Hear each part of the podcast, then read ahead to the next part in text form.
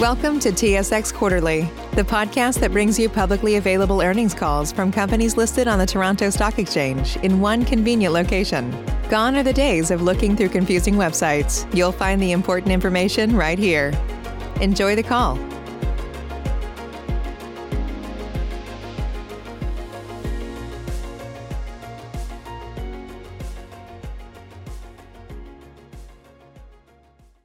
Morning, ladies and gentlemen, and welcome to the Crombie REIT's Q1 earnings conference call. At this time, all lines are in listen-only mode. Following the presentation, we'll conduct a question-and-answer session. If at any time during this call you require immediate assistance, please press star zero for the operator. This call is being recorded on May 6, 2021. I would now like to turn the conference over to Ruth Martin. Please go ahead. Thank you. Good day, everyone, and welcome to Crombie REIT's first quarter conference call and webcast. Thank you for joining us. This call is being recorded in live audio and is available on our website at www.crombiereit.com. Slides to accompany today's call are available on the Investors section of our website under Presentations and Events. On the call today are Don Clow, President and Chief Executive Officer, Clinton Keay, Chief Financial Officer and Secretary, and Glenn Hynes, Executive Vice President and Chief Operating Officer. Today's discussion includes forward-looking statements. As always, we want to caution you that such statements are based on management's assumptions and beliefs. These forward-looking statements are subject to uncertainties and other factors that could cause actual results to differ materially from such statements. Please see our public filings, including our annual information form, for a discussion of these risk factors. I will now turn the call over to Don, who will begin our discussion with comments on Crombie's overall strategy and outlook. Glenn will follow with a development update and a review of Crombie's operating fundamentals and results. Clinton will then discuss our financial results, capital allocation, and approach to funding, and Don will conclude with a few final remarks. Over to you, Don. Thank you, Ruth, and good day, everyone, and thanks for joining us for our first quarter conference call. Despite the continued disruption caused by COVID-19, Crombie continues to pursue our long-term strategy with strong short-term results. Our long-term strategy has not changed, as we remain committed to delivering stability, sustainability, and growth for the benefit of all of our stakeholders. The Crombie team continues to grow and optimize the quality of our grocery-anchored real estate portfolio and execute our development pipeline, delivering major developments in Canada's largest cities, while at the same time improving our balance sheet and overall financial condition. In other words, playing good defense and offense at the same time. As the capital markets turn their focus from balance sheets and liquidity to growth, Crombie is positioned to continue to perform well. We have built a very solid foundation for our business. Grocery-anchored retail, retail-related industrial, and for the first time in Crombie's history, residential rental units continue to be the best classes of real estate in Canada. We have executed our strategy well to deliver solid fundamentals driven by high committed occupancy of 96.3% and strong leasing performance in the first quarter. Covenant and term are highly coveted, especially during times of crisis.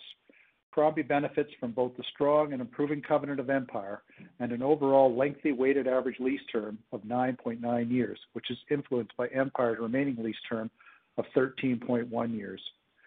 We have significantly de-risked our business by materially increasing liquidity and the weighted average term to maturity of our debt by leveraging multiple sources of capital, as well as taking advantage of the low interest rate environment.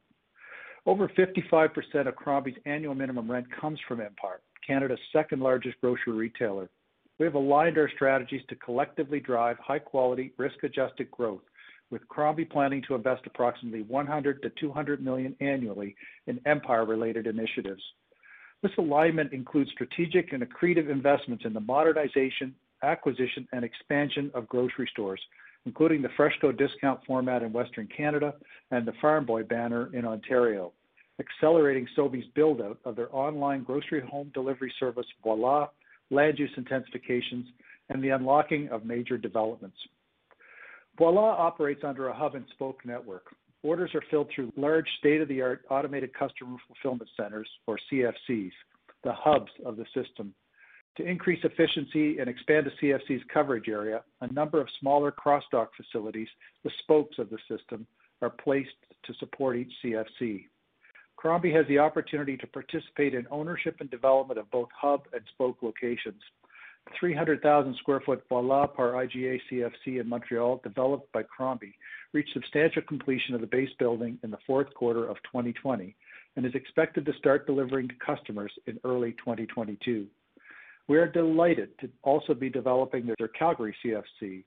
Crombie has also has multiple opportunities to support Empire with their spoke locations. We purchased land and developed greenfield spoke facilities or repurpose existing space within our portfolio into a spoke facility. We're capitalizing on these opportunities with the first 31,000 sq ft spoke location opening at our Queensway Commons property in Etobicoke, Ontario. As our portfolio continues to evolve, these hub and spoke locations will augment our growing base of retail-related industrial assets and further diversify our income stream. Crombie is fortunate to have a strong and strategic partner that will not only continue to be a Canadian grocery industry leader for years to come, but will also drive significant value creation in both food retail and real estate over the long term. In addition to this work with Empire, we have become a significant developer of major mixed-use real estate in some of the best urban markets in Canada, with a target investment of 150 to 250 million dollars annually.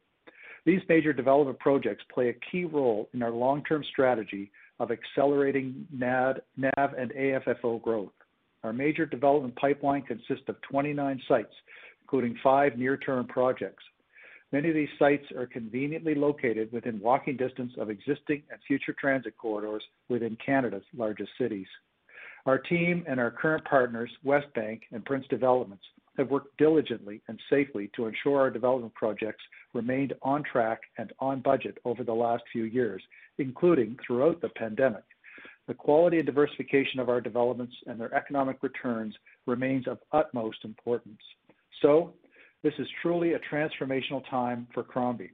In 2020, we saw our first four major developments reach substantial completion, making it a landmark year. Tenant move-ins began in November 2020, and our first residential development, Davie Street in Vancouver, officially reached substantial completion in the first quarter.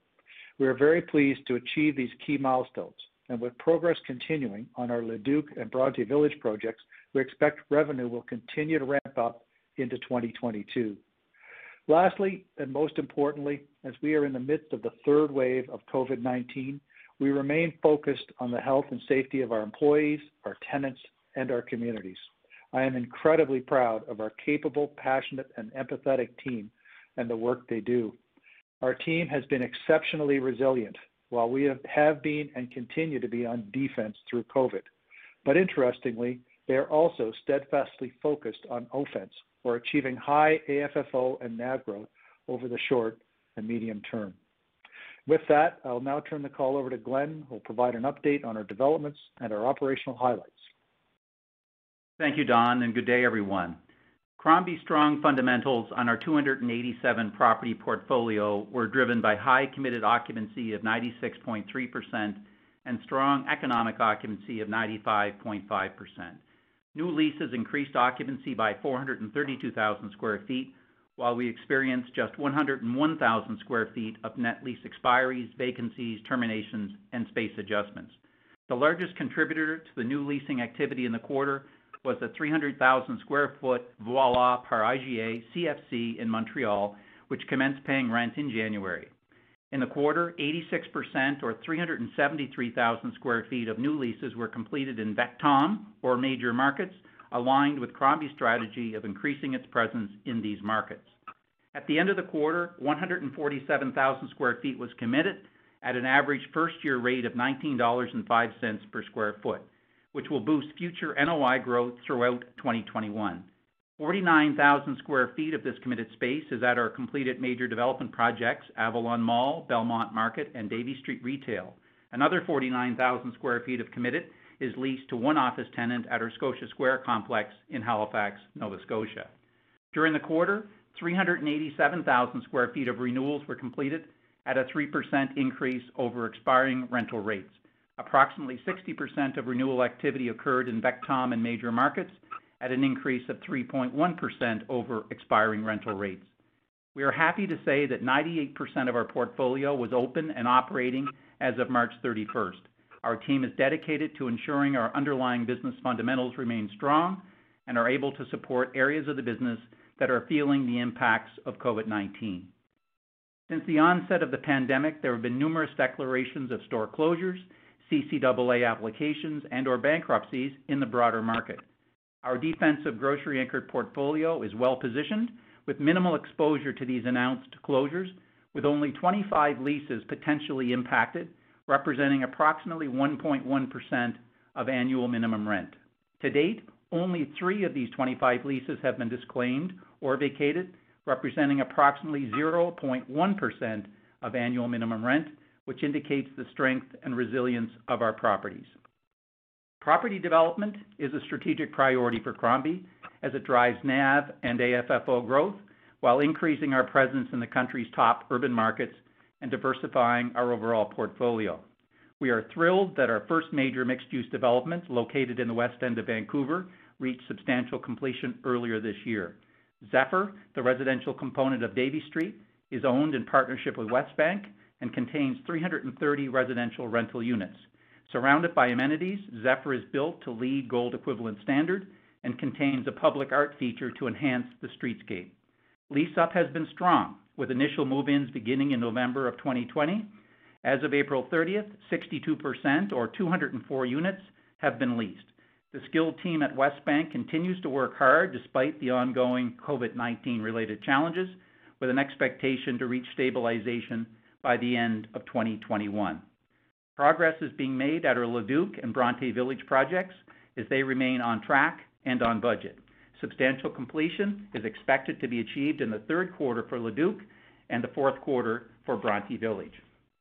We are committed to unlocking significant land value embedded in our major urban market grocery stores as we continue our work to entitle upwards of 10 additional projects across Canada, generating opportunities to continue our development program.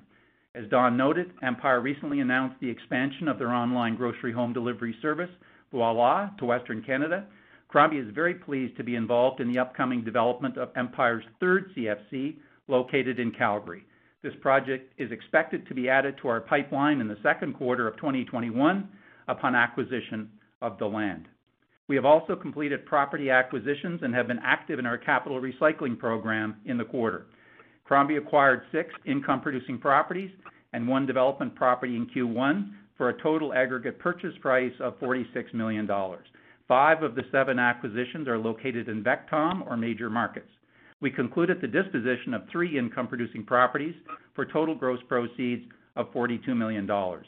And With that, I will now turn the call over to Clinton, who will highlight our first quarter financial results and discuss our capital and development program funding approach. Thank you, Glenn, and good day, everyone. Crombie continues to reduce risk and maintain financial strength with a strong and flexible balance sheet, ample liquidity, creatively sourced capital, and prudent capital allocation. Despite the recent lockdowns and increased restrictions across different areas of the country, strong collection rates continue with 98% collected in the first quarter of 2021 and 98% for April. This is on par with our fourth quarter collections and a reflection of our stable portfolio.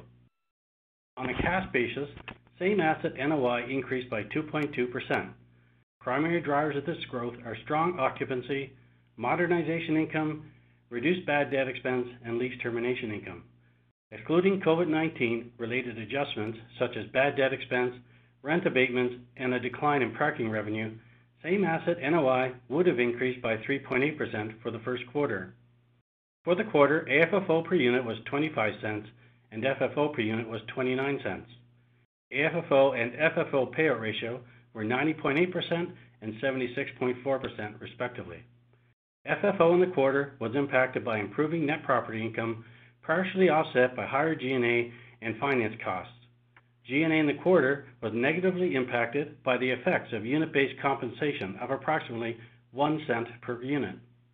G&A as percentage of property revenue for the first quarter was 4.9% or 5 million. G&A, excluding the impact of unit-based compensation expense, would be 2.9%.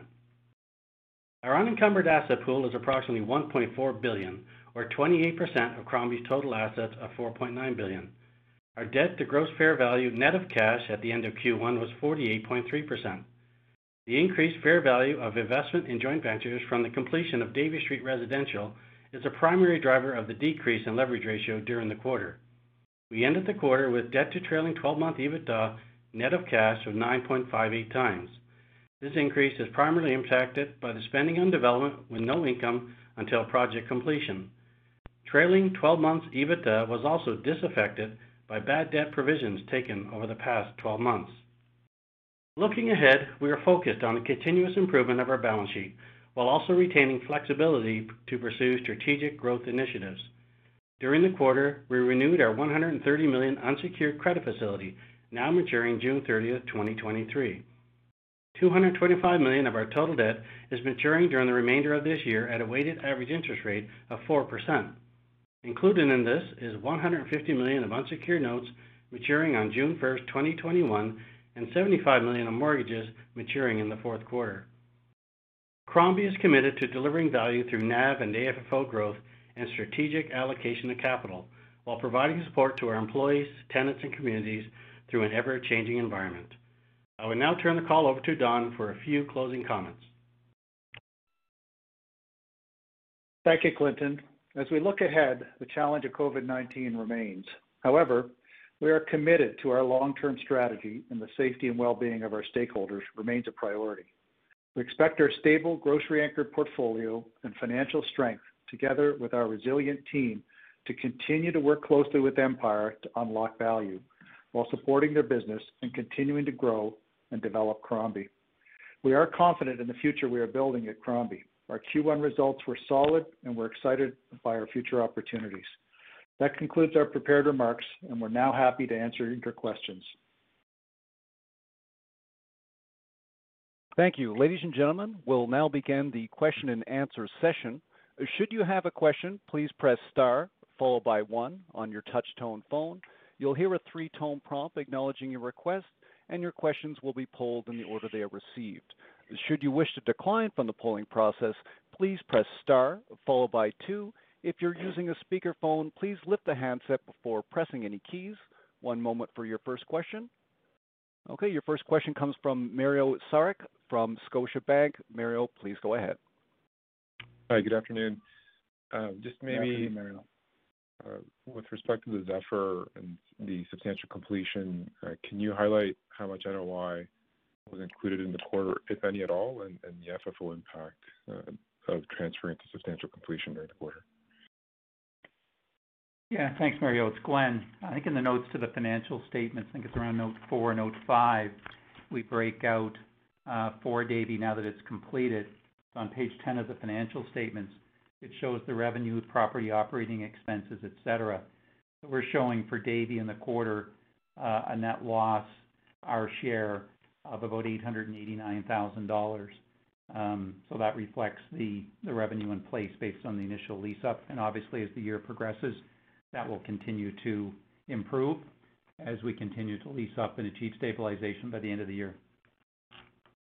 Yeah. Okay. Thank you for that. I'll take a look. And then maybe Uh, shifting gears uh, to the bad debt expense, which was fairly minimal again this quarter. Uh, how much of the 0.6% would have been attributable to Avalon Mall? I would say attributable to Avalon Mall. Um, I can get that easily because it is the portion that is not in same asset NOI. So there's a table in the press release that shows the impact. So on page three of the press release, we show the bad debt expense impact of 227. So Of the 648,000, Mario, bad debt expense, um, about 400,000 dollars of it is in properties that are not in the same asset. So I would say that's probably almost 100% Avalon Mall. Got it. Okay. Of the 648, 400,000 would be Avalon Mall. 220,000 is properties that are in the same asset category. Got it. Okay. Uh, A REIT peer uh, of yours earlier this morning noted improved, at least residential rental demand in Newfoundland uh, recently. Uh, maybe, you know, post-quarter, what are you seeing with respect to rent collection and bad debt expense at Avalon Mall thus far? are you seeing any notable trends there? We're delighted. Avalon Mall is 99% open today, 99% of tenants. I think Clint mentioned 90% collection in the quarter. Our traffic counts at Avalon Mall right now are at pre-COVID levels, essentially. So, um, you know, there's still a few tenants that are challenged. As you know, Newfoundland was shut down for part of February, so we did see a bit of a blip in the quarter through February. But sitting today, we're 99% plus of our tenants are open, and I suspect Avalon Mall is probably one of the top-performing malls in the country right now based on Newfoundland's great success with COVID. So yeah, in St. John's, Newfoundland, we're in very strong position uh, at Avalon Mall. Got it. Okay. My last question just pertains to the uh, disclosed kind of hub-and-spoke strategy. Uh, I'm assuming that the expected capital deployment there would be included in the 100 million-200 million per year referenced by Donnie at the start of the call. How do we how should we think about the unlevered return potential on that capital spend relative to the more traditional store modernization returns? Uh, Mario, there'll be uh, most likely the spokes are in the 100 million-200 million uh, that we're targeting for Sobeys initiatives because they're generally smaller. The major developments are where they're over 50 million dollars, is the way we characterize them. Um, the returns, you know, we have had very solid, we call them solid risk-adjusted returns, where we've seen returns, I'll call it in the 6%-6.5% Uh, yield on cost. Um, and so that's probably a fair target um, for these uh, types of investments. And um, yeah, they are, I'll call it similar in methodology for the most part to the modernizations and expansions. But yeah, that's about all I'll give. Got it. In the recent Burlington land acquisition? Uh, we can't comment on it at this stage, what that land is for, unfortunately. Okay. Fair enough. Okay. Thanks for the color. Very good. Thank you. Thanks, Mario. Yep. Mario, are you still on the call? I just want to clarify Glenn's comment. He had said that the numbers in note four were our share. It's actually 100% of the JV share. We would have 50% of the numbers in that note. Okay. Uh, Mario's no longer in the queue, just so you know. Um, your next question comes from uh, Sumayya Syed from CIBC. Please go ahead. Thanks. Morning, everybody. Good morning. Um, uh, a couple of questions on um, the hub-and-spoke model. It looks like the options are to do it either greenfield or repurpose existing space. So what option would you feel is more attractive?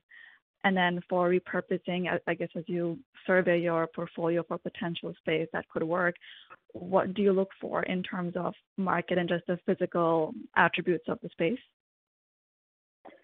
You know, the the selection of the space is driven by artificial intelligence in terms of maximizing the productivity of the of the network. And so uh, we're very fortunate to be working closely with Sobeys in terms of their network intelligence and understanding that AI, and therefore being able to source sites. So it's, you know, clearly, if we have a site that the AI would say is an area where it's good and we have a site ourselves, and then we start looking, and and so we've announced uh, that the site in Etobicoke will be converted, and it was a former uh, CRU tenant of ours and not a Sobeys store. Uh, and so that one fit very nicely for us, and the returns and costs, et cetera, worked for us. And so we convert, we're converting that. Um, but there will be others that are greenfield, and you know, essentially, again, we're looking for returns you know, in that 6%-6.5% yield on cost in terms of overall for the overall program. And each individual site, depending on where it is, and as you get into the centers of the major cities in the country, that's going to be more and more challenging to deliver, but also potentially more and more impactful in terms of returns. So we're still working very closely, as I said, with Sobeys to try to figure out the economics on those. But we're excited about it because we think it's one of the most strategic uh, parts of their business, and we're excited to be a part of it and, and providing solutions. Absolutely. Thanks for that. Um, and then uh, we spoke a bit about just the strength at Avalon Mall, and it looks like same-store sales were up about 10%. So just any more color there? Was Were there just a couple of significant drivers, or just you just saw more broad-based improvement from you know all all the all the tenants there? I would say, Sumayya, it's a broad base, but what's really cool at Avalon now is the opening of the tenants. So we've had uh, Sport Chek open recently, Tommy Hilfiger, Gap, Banana Republic. So there's a really great halo effect now that the racetrack uh, phase two expansion area of the mall is open. We're having the influx of these first to Newfoundland and Labrador tenants. So that's causing a great buzz uh, in the mall. And of course, uh, uh, we had the other uh, retailer, the European retailer that's escaping me right now, uh, that opened uh, last November that uh, is doing great business. So I think we're seeing a, uh, a broad-based strength in the mall, and um, that's how I would describe it. Okay. Uh, just lastly, H&M was the tenant I was thinking of. Uh, sorry, my H&M was the tenant that opened uh, late, late last Right. year. Okay, great. Um, Okay, and just uh, lastly, is sort of a a minor detail point, but there was about um, some lease termination income of around one and a half million in the quarter. Just wondering what that pertained to. Sure. Um, Interestingly, and it's not COVID related, first of all, I think we indicated in our script that we had about 25 leases across the country that have been subject to disclaim or CCAA, and of those 25, only three have resulted in a tenant departure, which is 0.1%. Those were in my early remarks. But there was about half a dozen uh, lease terminations in the quarter, uh, and I would characterize a few of them. Few of them were at Avalon, tenants that had made plans to depart uh, the mall and departed, and we got compensated in the quarter. Uh, one in Halifax for about $400,000 was an office tenant, where an M&A transaction of another tenant that we had had bought a tenant in another one of our buildings and decided to consolidate and uh, and paid uh, paid us out. And there was another of a call, small call center tenant in Atlantic Canada. So it was a bit of a mixed bag, but nothing specific that was, I'll call it COVID directly related. These were plans that were put in place uh, before, but it did add up to about $1.5 million uh, in the quarter. Okay, that's uh, very helpful. Thank you. Thank you. Your next question comes from Tal Woolley from National Bank Financial. Please go ahead. Hi, good morning, gentlemen. Hi, Tal. morning. Morning, Tal. Um, just as a refresher for me, I'm uh, I don't cover any of the other apartment REITs. Uh, the rent control laws for BC, um, is it like how how how should we be thinking about rental growth there over over time as this as that asset develops?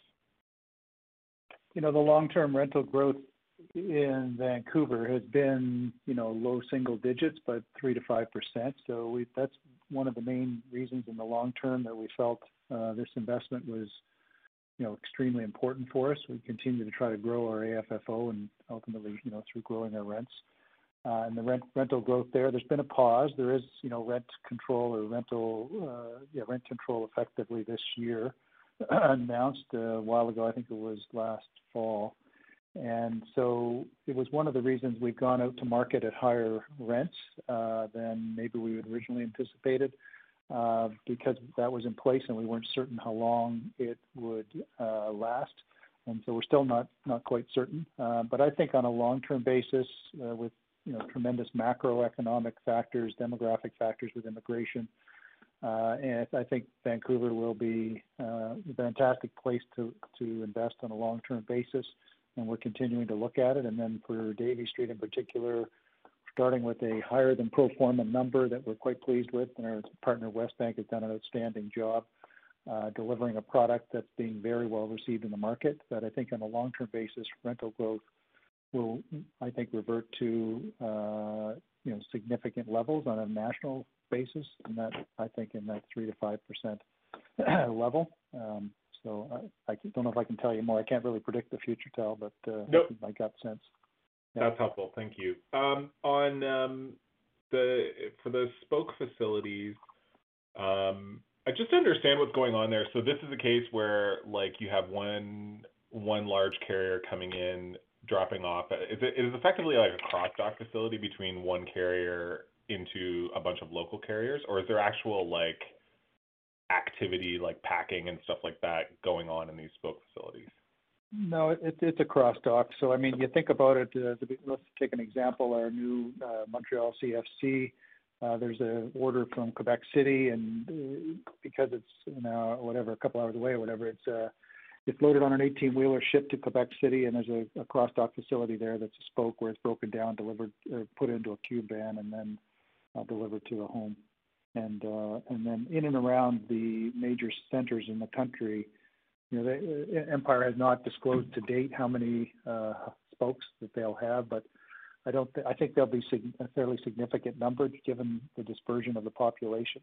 And uh, so, you know, again, it's driven by artificial intelligence, which will tell them the optimization of how to deliver it profitably, which I think is the big issue in delivering low margin products like groceries. Um, is that you know uh, even the largest players in the world can't do that profitably at the moment, and have to. And I think Ocado is uh, really uh, doing it profitably in the UK and bringing that methodology to Canada through you know through Sobeys, and uh, hope we have great hope that this whole network ultimately will drive some very significant profitability for Empire and be very successful. And it's not um, if you were to use some of your existing shopping centers to locate some of these. It's not seen as like a different use. Like it's it all fits within zoning. It's not a big deal to do, or or it might take a little yeah. bit of work, but you're not that worried about it. We're not worried about it at all. Generally, it fits within the use, and uh, we are smart enough to figure it out in terms of uh, figuring out the, the, the, the traffic flow of the civil engineering and the parking, which is really you've got parking of cube vans, et cetera, and putting those in place, placing those in areas where it doesn't affect uh, foot traffic for the adjacent retail. So, um, which is what we're we're doing in the current location, the first one that we're doing. Okay. And then uh, just maybe right now, I know I know in the Maritimes there's been some you know some restricted activity that's happened, unfortunately. Uh, can you just give us a rundown of sort of like how things are kind of evolving right now, and whether we should have any real you know should we have any concerns about uh, just lockdown activity and stuff like that for the next quarters? I'll speak generally to it. Uh, we're in lockdown in Nova Scotia, but the other three provinces are doing pretty well. Um, and uh, we've got on it early here in Nova Scotia. The government and departments of health have done, I believe, a very good job of managing the pandemic for the last 14 months. And getting on it early has proven successful in the past, I think, not only for Nova Scotia, but New Brunswick and Newfoundland. And uh, we're hopeful. We're still waiting to see numbers come down. They've been, you know, still ramping up, but our test positivity rate is very low. I think we're still less than 1%. I saw a number was 0.78%, which is much lower than, you know, um, some of the provinces in central and especially western Canada. So uh, that, you know, we've done a lot of testing and the community has got together and really, uh, you know, become I think the norm now is to be tested on a regular basis in addition to ramping up vaccines to a high level. So we're hopeful. Uh, but again, in New Brunswick, PEI, and Newfoundland, uh, we're we're open, as Glenn said earlier, and all of our retail. And I think one of my peers had a great joke. He said, you know, the best retail is open retail, and uh, you know, so we we've been fortunate, especially with Avalon, to have that. Um, so uh, and and where we have uh, in areas of lockdown, you know, we're an essential service, so we have been we've been relatively in good shape. So okay. and my my I might just add to that, if I could. We were running um, around 98% open uh, for the portfolio, and with the recent lockdown activity, I think the last stat I saw, we're about 93.3%. And I would say the Halifax lockdown and Nova Scotia lockdown is a factor in that, but we're still pretty satisfied to have 93.5% of our uh, of our tenants open and, doing business, but that's off a high of about close to 98%. Okay. And then just my last question, um, you know, prior to, you know, the world kind of going into chaos over the last 12 plus months, uh, you know, you guys were sort of setting up kind of like long-term, longer-term financial um, guidance for uh, the street, you know, at sort of like that 3 to 5% NAV growth, 3 to 5% uh, FFO per unit growth. Um, obviously, a lot's changed, um, you know, but you've sort of continued to move things forward. Uh, you know, do you still sort of feel comfortable with that, or any sort of changes around how that how that sort of prior guidance kind of looks a year plus later? Yeah, no, I'm comfortable with it, Tal. It's um, you know, that's a best-in-class measure in my mind. And uh, so, and I think we're, yeah, we've been at the lower end of that. So it's really trying to get into the upper end of that range on both NAV growth and AFFO growth. the nature of the portfolio is it's, you know, one of the strongest in the country. We've evolved it over the last decade. Uh, you know, really managed the portfolio well to a position of, of strength, as you're seeing with both in a time of defense and a time of offense, as we we we, we commented in our script. And so, as we transition to, you know, having 10% of our portfolio in the next year or two being residential, which has very high occupancy rates and very strong rental growth. Uh, we've got 10% of our business roughly being retail-related industrial, which is full. Um, you know, we just continue to evolve our portfolio towards essential uh, services and grocery-anchored retail. We think they're the three best asset classes in the country at the moment. And uh, and then, you know, given the transition, we can achieve those kinds of of growth. The spending and and work with Sobeys is critical too, to improve their network, uh, which some people, again, don't understand, but it's really trying to improve their competitiveness and our ability to invest with them, also drives growth on a consistent basis if we're able to achieve those spending targets. So, um, yeah, so we're pretty confident still. Okay. That's great. Thanks very much, gentlemen. Thank you. Your next question comes from Jenny Ma from BMO Capital Markets. Jenny, please go ahead. Hi, everybody. Um, Hi, Jenny. Wanted to ask about the spoke specifically at Queensway Common. Um, I'm not sure if I missed it earlier in the call, but how does that align with the store that's currently there? Is it is it in the same property, or is it kind of like a couple blocks over?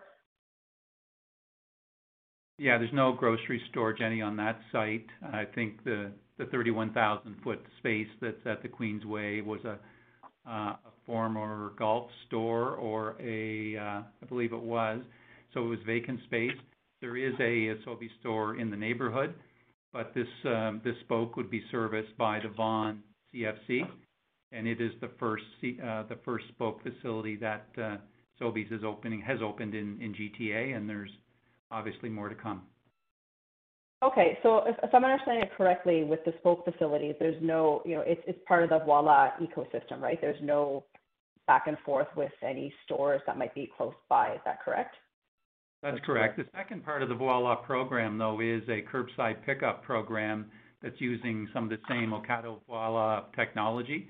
So they're rolling that out. But no, the hub, the, the hub and spoke program is um, separate entirely from grocery store in terms of grocery store involvement. It's orders being assembled at the hub and, as Don mentioned, uh, transported to the spoke, which is a cross-dock facility, put into delivery vans for the last mile delivery.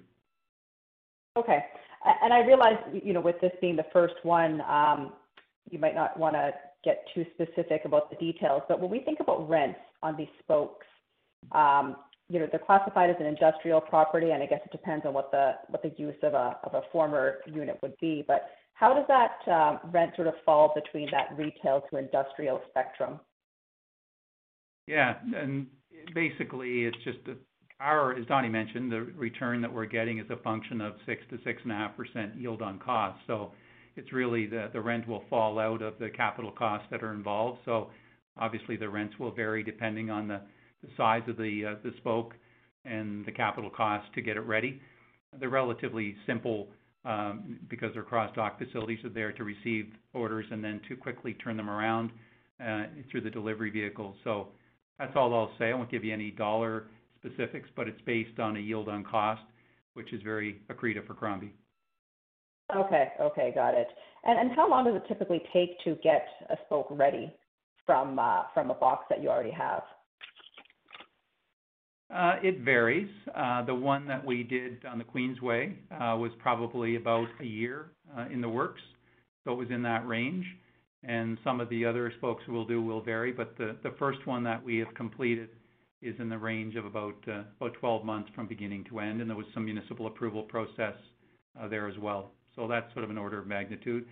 If we're starting from, you know, buying land and developing, then it could be a little bit longer than that, obviously, Jenny. But in this case, a little bit more efficient because of dealing with a pre-existing structure, and as long as approvals are in place on an efficient, time-efficient basis, in and around that 12-month range. Okay, Jenny, great. it's That's one of the helpful. key it's one it's one of the key features of our development pipeline. As you know, with the major mixed use developments, they can sometimes take three to five years, whereas some of these industrial uh, developments are taking us 18 to 24 months. In the case of Spokes, as Glenn said, 12 to maybe even 18 months. But they allow us to uh, call it modulate the uh, spending uh, uh, in our pipeline. And so as we've set these targets, as we evolve both the mixed-use pipeline, its larger commitments, longer periods of time, but you know clearly riskier, but with a higher NAV pickup. Uh, but then these are the, the, the industrial or uh, hubs and spokes are shorter time frames with uh, call it better, I'll call it risk-adjusted returns and uh, and short timelines. So it's it's a really nice balancing act for Crombie to be able to manage our spending levels and manage our commitment levels uh, you know, as we look forward and try to develop a very mature development program. It's a nice feature. Mm-hmm, definitely. That's uh, that's very helpful. Thank you. Um, moving over to the bad debt, um, I, I realize we're talking, you know, small numbers here, but it did tick up from Q4 of uh, 2020. So I'm just wondering what the moving parts were and if there were any, um, you know, specific one-off tenants that may have driven that change. No, Jenny, it, uh, I think it's Clinton. I, I think the, the, you know, the little, I, I call it minor blip, would have been that we had the Avalon Mall closed for a period of time in the quarter. So I think that's what you get attributed to, but nothing. Okay. that- Okay, We're great. quite happy with our expense. As Clinton mentioned, Jenny, 0.6% of revenue, I think stacks up pretty well amongst the peers, and uh, we're pretty satisfied. And with collections staying in that 98% range, we're cautiously optimistic from here. Yes, definitely. Uh, And then uh, my final question is, um, in the MD- MD&A with regards to the disposition, not sure if I'm not reading it correctly, but it said in a footnote that the net property income uh, last year was $11 million on the $42 million of dispositions. Um, Can you walk me through um, what what the gap is there? That sounds, uh, that sounds, It doesn't make that sense. that in the MD&A or the financial statements, Jenny? It is in the MD&A. Maybe, Oh, I We'll have net to- Property Glenn, why don't we get back, Jenny, we'll get back to you Yeah, on we'll, that. we'll, we'll get back to you on that, Jenny. Okay, sounds good. Thank you very much. Okay, have a good afternoon. Your next question comes from Pammi Bir from RBC Capital Markets. Please go ahead. Thanks, and uh, hi, everyone. Um, My apologies. uh, Sorry, my apologies. I I did miss the opening remarks um, at the start of the call, but maybe just on on Zephyr, can you just comment on the impact it had from a fair value perspective in your debt to gross book value calculation, um, relative to maybe the costs that are shown uh, in the notes? Uh, You know, what we'll, what we'll say, uh, Pammi, is that we're taking, uh, we benefited from a partial recognition of the NAV creation at Zephyr. Um, We're not gonna get into specific property by property numbers. um, But, uh, you know, we have provided some ranges in, as you know, in our investor day back in 2019, where we could all get together.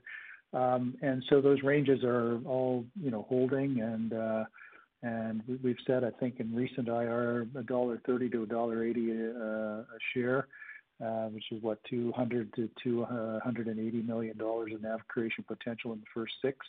And so what we've recognized to date is a, you know, a portion of Davie Street uh, to date, and uh, and and I think a portion of uh, the Montreal CFC that was completed in Q4 is what's what's so far been recognized, but you can see it helping us move our debt to GBV and a fair value down quite nicely, uh, which is what, you know, the, uh, the, uh, our plan was all along. So, um, I apologize, but we're just not prepared to give property-specific information on that front. That's okay.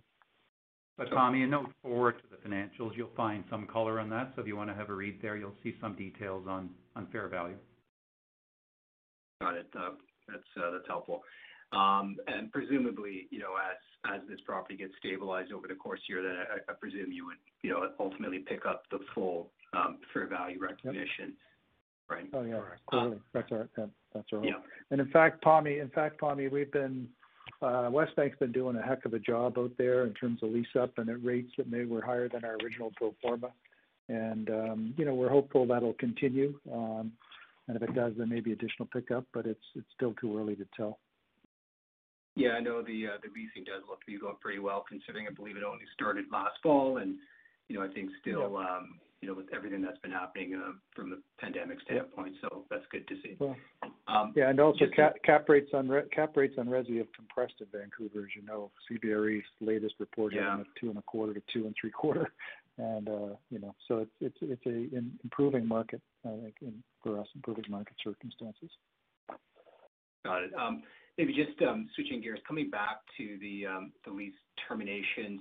Just to clarify, was any of that uh, related to, I believe the Walmart, um, the Topsail, uh, I believe that's one of the closures in your portfolio, but just anything you can share there, and then just prospects on perhaps re-leasing that space.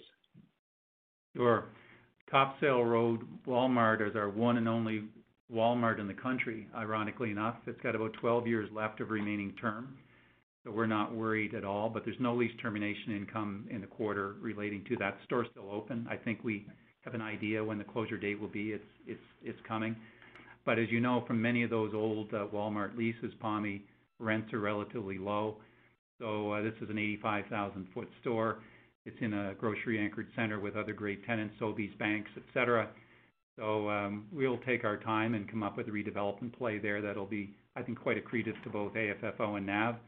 But until we sort that out, we'll be paid rent in the ordinary course. I see. And So they um, have they provided sort of the like at what point that store will actually close?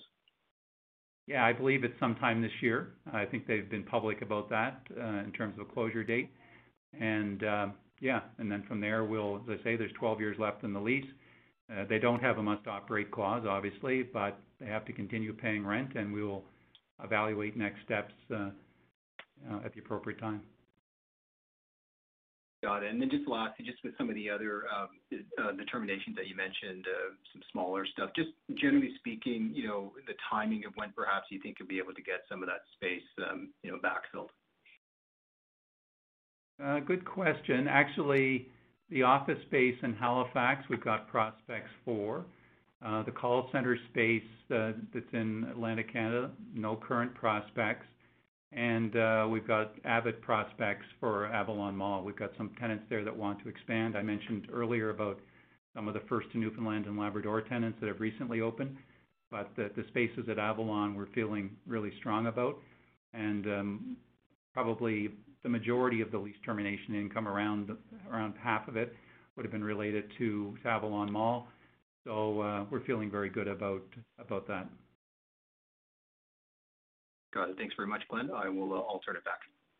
Thanks, Pammi. Thanks, Pammi. Your next question comes from Sam Damiani from TD Securities. Sam, please go ahead. Thanks, and good afternoon, everyone. Hi, Sam. Hey, mm-hmm. uh, just to uh, start off on the developments, um, with the, you know, the three new projects that have been added to the near-term pipeline, how should we think about yields on those relative to, you know, the recent Davie Street specifically and Leduc, which is coming up for completion shortly, um, where you were kind of in the in the mid-fives roughly for on average for these residential projects historically. You know, how how do you think about yields going forward on, you know, Broadway Commercial and the one in Halifax?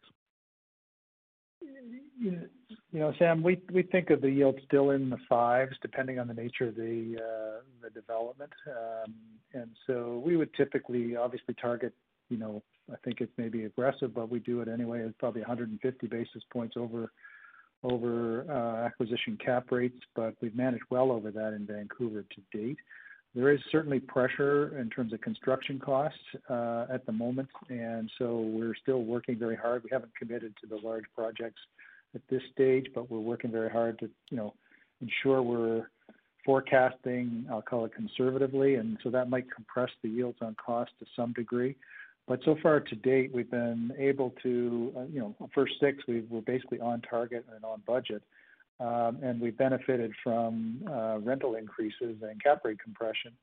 In the future to date, we're still seeing uh, the ability to pass on those cost increases to consumers uh, through rental increases. Um, and you know, when we first started looking at some of these projects, you know, a year or two ago, cap rates were higher for these types of projects like Broadway and commercial. So, so We think all in all, we're still in good stead and can make, you know, make them work and moving forward. Haven't committed, uh, but working towards that uh, with our partner, uh, Westbank on East Broadway, an example. But It is. it's it is We are seeing inflation that's running at a higher rate, and it has been volatile. Um, so it's it's something where we're very conservative in our in our predictions and and will continue to be, you know, going forward. Thank you. And just to be, I guess, to be clear, I mean, you've you've put uh, 1780 East Broadway on the near-term list because you've got, like, your your intention is 100% to commence construction on that on that one next year, barring any, you know, crazy unforeseen situation. You Based on your current assessment of the market on both the revenue and the cost side, that that that one's a go. Is that is that right? No, Sam. What I would say is that we're working very closely with Westbank and the City of Vancouver and looking to get the project approved. So until that happens, obviously it's not. Mm-hmm. There's no no such thing in development as 100% certainty. Fair enough. There's still still work to do. Um, and before it's finally approved, obviously Westbank and ourselves will need to, you know, have everything uh, up to date in terms of cost forecasts and revenue forecasts. And there's a portion of that that's condominium condominium pricing, uh, et cetera. So still, uh, you know, work to do to have the project be, you know, 100% committed. And it won't be committed until we actually, you know, sign the contract to commence construction. So for us, we have, you know, I'll call it off-ramps if the market Uh, changes for the negative. Um, that's normal in development, and especially with sophisticated developers uh, like Westbank and ourselves, that you're basically trying to, you know, make sure you've got that clear picture to profitability. And in our case, we like those mid-5 returns on assets that have a 3 cap handle when when it's finished, because for us, we look at it as a very significant margin of safety uh, when we actually make the commitment. Anyway, we're continuing to work forward on it, and uh, we'll be comfortable when we do it and, you know, we bring it to our board for final approval. Right. But the market as it is today, it would be a go if everything was ready to go. We think the market conditions are solid. Um, as I said, we're concerned about cost increases, but we are seeing rental increases, and we think the product really fits the market. Westbank's done a spectacular design, uh, but we still have work to do with the city. So, um, you know, until we get to the final point with the city, then, uh, you know, that's not determinable, right? And so we're we're getting closer, but we still have work to do. Gotcha. And last one for me, and I'll I'll listen to the replay if this has already been asked. But certainly the uh, the lease up at Zephyr has been has been quite uh, quite strong. And uh, you know, congratulations to you and your and your partner there. Um, so just, I guess, you know, given the given the pace of the lease up, you know, did you did you go out with an asking rent that was perhaps a little lower than you initially hoped just in order to get the velocity? And how do the rents that you've achieved today compare to your pre-COVID expectations? Yeah, so our original the rents that we've gone to market with are much higher than our original pro forma. And so we would have set our pro forma four or five years ago and then uh, revisited it last year. And then once the province brought in rent control, we actually went to market with higher rents um, because we knew we wouldn't get growth for a year, maybe we weren't sure if it would be even more than that.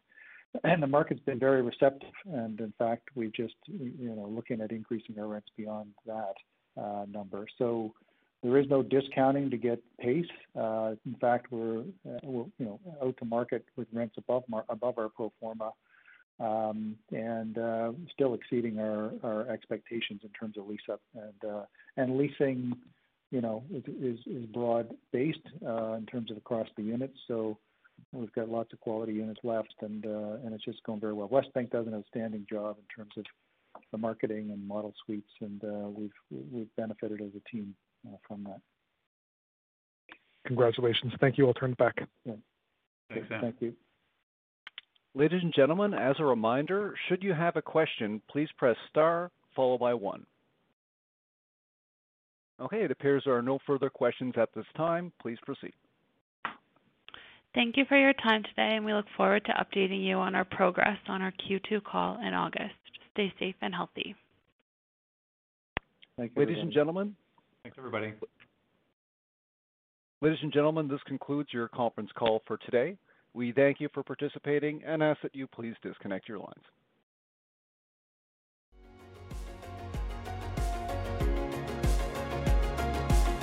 Thank you for listening to TSX Quarterly. If you enjoyed the cast, remember to leave a good rating. And remember, for any additional inquiries, please consult the company's investor relations section on their website. See you next time.